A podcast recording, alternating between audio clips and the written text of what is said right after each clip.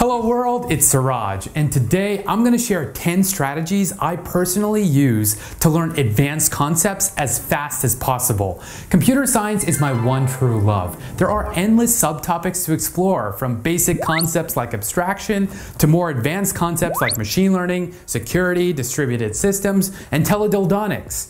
And because I find it so incredibly exciting, I love the process of learning it. Which brings me to my first point. Find a reason to learn. Before you start your learning journey, you've got to have that motivation, that drive to learn. That means finding a cause you really believe in. This is my first point because it's the most important. Giving yourself the space to reflect on yourself, your life, and the state of humanity is one of the most important things you can do in this regard.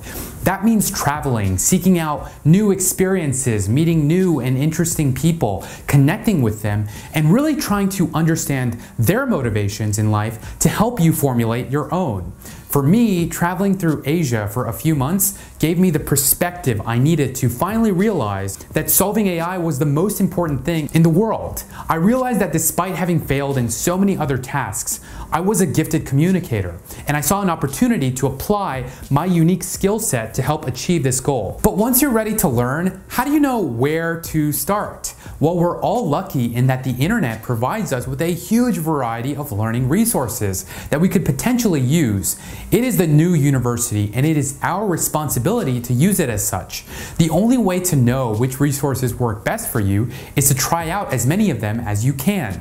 In reinforcement learning, this is called the exploration versus exploitation dilemma. How does a learning agent know how much to explore possible options before choosing one and utilizing it to its full capacity?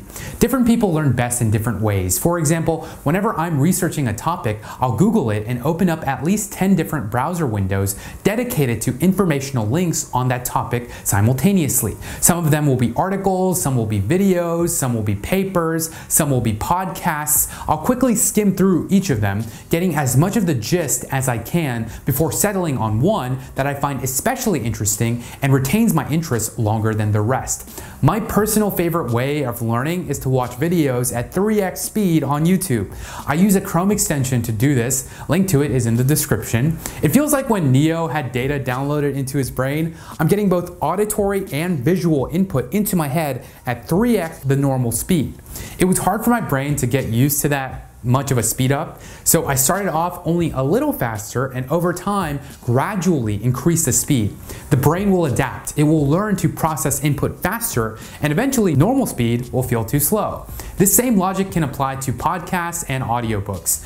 Don't discount any medium of learning. The more diverse your inputs, the better or more generalized your understanding of a topic will be. But if you have a bunch of possible learning options, you want to start off with the absolute simplest ones first. You've got to have a basic understanding of a topic first before you move on to the harder stuff.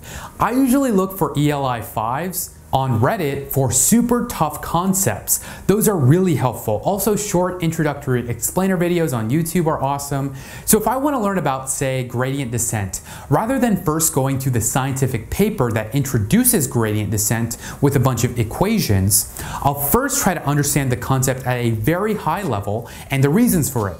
Then, once I have a basic idea from a few sources, I'll read some in-depth tutorials from people who've gone through the process of learning it already, the experts hopefully with code samples. So I can build off of their knowledge. It's like a tree of abstractions. If you can peer into someone's representation of a concept in their mind by consuming their content, you can grasp that concept much faster. When it comes to code, I use GitHub like a Google for code samples. I look for really basic code samples that don't have too many lines of code, ideally under 100, that programmatically implement some concept. I'll analyze the architecture and then move on to a more detailed implementation implementation. If you start with the hardest stuff first, it will be way easier to get discouraged and give up. So you have to create a set of small, achievable goals in your journey. Whenever we begin the learning process, we go through a honeymoon phase where we experience a release of dopamine as we encounter novel concepts. But there is always a dip in excitement, a period when our progress slows and we get frustrated. Many people end their journey at that dip. They convince themselves that they aren't smart enough or they've run run out of money or they'd rather watch Game of Thrones. But if you can stay motivated through the dip period, then eventually you'll get to the point of mastery, a place where you can finally feel that you've learned the topic and be proud of that fact. Set deadlines for each of these goals. The research shows that doing this motivates you to complete each one. Breaking up your larger learning goal into smaller ones will help keep you motivated. You're receiving a dopamine reward every time you've learned some small part of a larger concept. And since each goal you've created isn't too hard or too easy, it keeps you interested, allowing you to maintain a flow state, a state of maximum concentration and focus. Creating your own well-planned learning path doesn't come naturally, it's a skill. And like all skills, it needs to be honed. Learning which are the right questions to ask is a really useful exercise when designing your learning goals. What are the burning questions you'd like to have answered? Take some time to write them down. It's surprisingly useful to be able to see them outside your own head. Let your curiosity drive your learning path and it'll be a lot more enjoyable. Learning isn't just about consuming content, it's about doing. Studies show that you should spend a third of your time researching and two thirds of your time doing. For example, you can stare at the chain rule all day and look at code samples, but unless you implement it yourself, you won't truly understand how backpropagation works in deep learning. Doing means finding some medium of applying what you've learned. For me, that medium is teaching. I am constantly writing scripts of what I've learned, speaking, reading out those scripts, and editing, adding relevant assets to be displayed alongside my voice. Practice finding the most dense description of a topic you can. How can you summarize an entire algorithm into one sentence? You can also take notes by hand or create flashcards, both proven methods for knowledge retention. But look, let's be real. Learning advanced concepts isn't easy, so you've got to allow yourself to be uncomfortable. Nothing worth achieving comes easily. Those experts weren't born with the knowledge they have. They put in countless hours of study to get there. That uncomfortable feeling you get when you encounter a topic you know nothing about is the learning process. You've got to get okay with that discomfort. Just know that the more you look at a topic, the easier it'll get.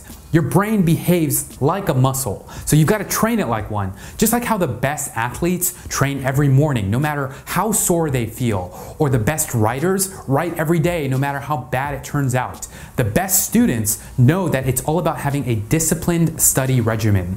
There are so many potential distractions out there. You have to have the discipline to tune out everything else and focus on your task. Do it in intervals. Every 50 minutes, give yourself some intense, highly focused learning time, take a 10 10 minute break, and repeat. And because the learning process can be difficult, remember to seek out feedback. If you have a question that you're having a really hard time answering, ask it on Stack Overflow or a subreddit or a Slack channel. Ask a friend. Find someone you really admire who excels in that topic and ask them on Twitter directly.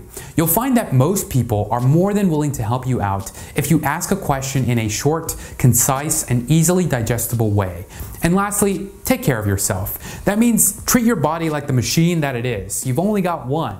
That means avoid too much sugar, remember to eat fruits and vegetables, and find a fun way to exercise, jogging, biking, fencing, anything that will improve blood circulation to your brain at least three times a week. Anyways, I hope my tips helped you. I've summarized them all in the video description below and no coding challenge this week. Please subscribe for more programming videos and for now, I've got a field to learn, so thanks for watching.